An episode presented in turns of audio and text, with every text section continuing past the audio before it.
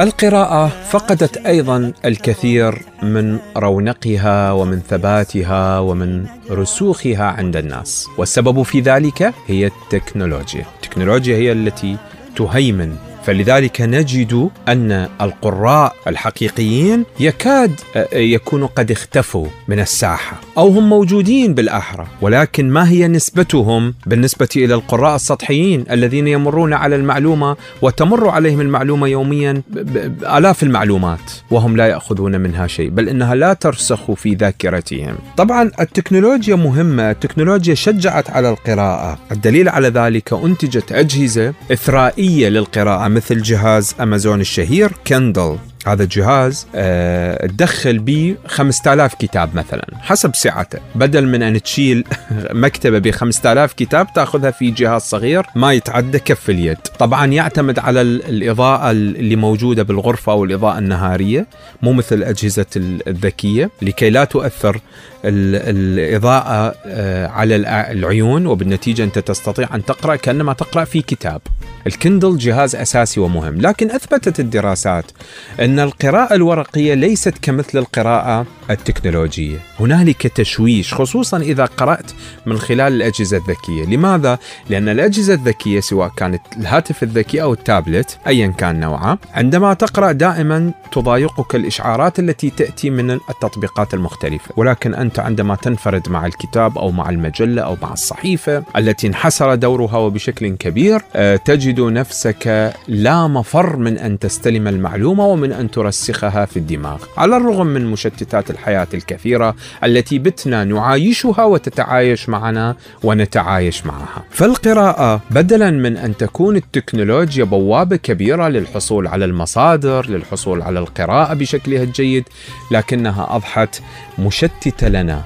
وهو هذا الأمر في بين أيدينا أيها الأحبة، يعني إحنا باستطاعتنا أن نتمثل القراءة بشكلها الصحيح من خلال من خلال آه الأجهزة صحيح ولكن أيضا من خلال إننا نستطيع أن نستخدم الأجهزة في توفير مصادر معلومات كبيرة وقراءتها ومن دون مشتتات. في ال ال ال الوقت الذي نبحث فيه عن الحقيقة من خلال كتاب إلكتروني علينا أن نوقف إشعارات التطبيقات الأخرى لكي لا نزعج منها لكن هو الهاتف الذكي أو التابلت الذكي هو يعني أصبحت أو أصبحت العلاقة معه علاقة إدمانية مثل ما واحد مدمن على الكحول أو مدمن على المخدرات. حقيقة لأنه يناغم نفس المناطق في الدماغ التي يناغمها الكحول أو تناغمها المخدرات أو يناغمها السكر حتى السكر هذا الشكر اللي ناكله بالمأكولات لأنه هم إدمان. إذا أحبتي النقطة الأساسية التي يجب أن نتوقف عندها أن نهتم بالقراءة وخصوصا عند النشء أعجب اليوم أنا كثير من شبابنا الثقافة السطحية التي هم فيها عجيبة غريبة.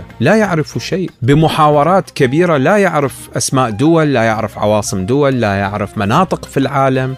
لا يعرف كثير من الأمور، يعرف فقط هذه القضايا السطحية التي تسبح معه في الفضاء الإلكتروني. لذلك أحبتي في دراسات آه، أثبتت بأنه القراءة الإلكترونية لا تعطي نفس التركيز الذي تعطيه القراءة الورقية، القراءة الورقية ترسخ المعلومة، لذلك من الضروري أن نحافظ على هذه الهويات، القراءة الورقية، الاستماع إلى الإذاعة، الاستماع إلى البودكاست، Podcast.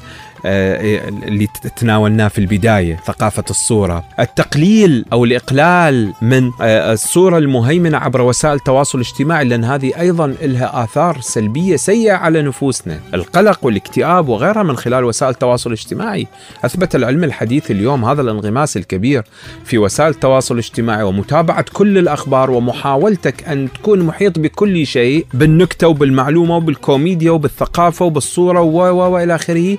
هذه أثبت العلم الحديث على أنها تسيء لك بدلا من أن تعطيك مزيجا من الثقافة المعرفية التي أنت بت بحاجتها. لذلك لذلك الكتب الورقية ما زالت لها الصدارة في العالم. صحيح انحسرت أدوارها خصوصا في المنطقة العربية. إحنا العرب يعني ما شاء الله بكل شيء سيء ننشط به. انحسر دورها ولكن ما زالت مهيمنة في العالم في العالم الغربي وفي العالم يعني بشكل عام. ما زالت بعض الكتب تباع ورقيا وليس لها وجود في ال ال ال يعني فضاء الإلكتروني أو الفضاء الإنترنت.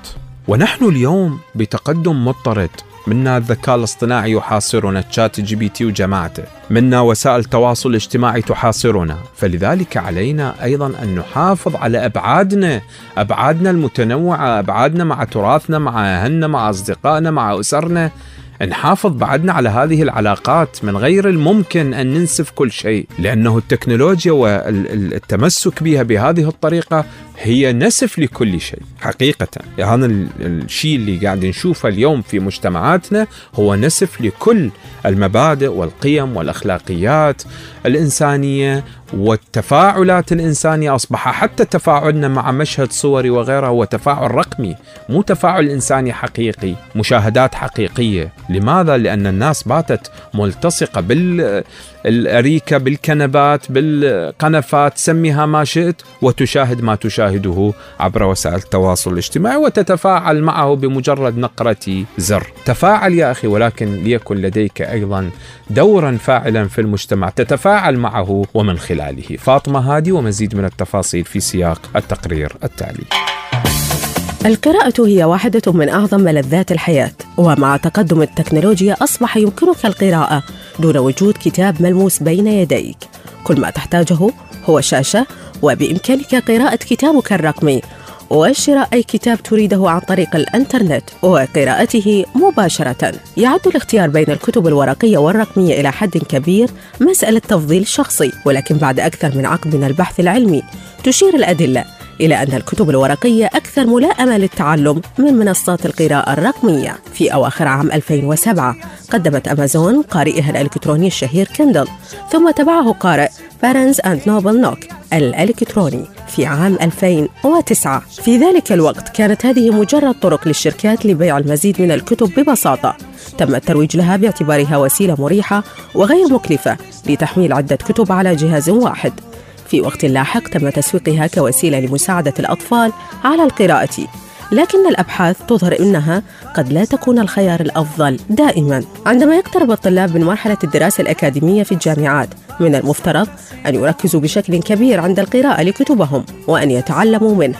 لكن وفقا لأحد الأبحاث التي تمت لأكثر من 400 طالب جامعي بين 2013 و2015 ودراسة أكبر في عام 2018 لأكثر من عشرة آلاف طالب جامعي في جامعة كاليفورنيا. ما يحدث هو أننا لا نستطيع التركيز كثيرا عندما نقرأ رقميا. هناك عدة أنواع من الدراسات التي تظهر أنه من المحتمل أن تكون عقولنا أكثر شرودا عندما نقرأ رقميا. أظهرت الدراسات عدم تطابق في الطريقة التي قام بها الطلاب بإجابة أسئلة مقالات اختبار سات بشكل رقمي عن الطريقة التي أجابوا فيها عندما قدمت لهم مطبوعة. وأن أداءهم في النسخة المطبوعة. كان أفضل بكثير. عندما تجلس لقراءة أحدث رواية مطبوعة تريد قراءتها. لن تتلقى إشعارا بأن شخصا ما قد التقط للتو صورة أو أن نتيجة المباراة هي التعادل أو رسالة بريد إلكتروني تخص العمل. ما لم تكن قد قمت بإيقاف جميع الإشعارات. فجهازك سيكون عبارة عن قارئ رقمي للمقاطعة بمجرد مقاطعة جلسة القراءة الخاصة بك عن طريق إشعار وبدأت في القيام بمهام متعددة. من الصعب أن تستقرأ على القراءة مرة أخرى. في الواقع وجدت إحدى الدراسات أن 67% من الأشخاص الذين يستخدمون أجهزة القراءة الإلكترونية أو الأجهزة الأخرى لا يمكنهم القراءة لأكثر من عشر دقائق قبل أن يبدأوا في القيام بمهام متعددة. لذلك من الأفضل إيقاف تشغيل الإنترنت أو وضع جهازك في وضع الطائرة.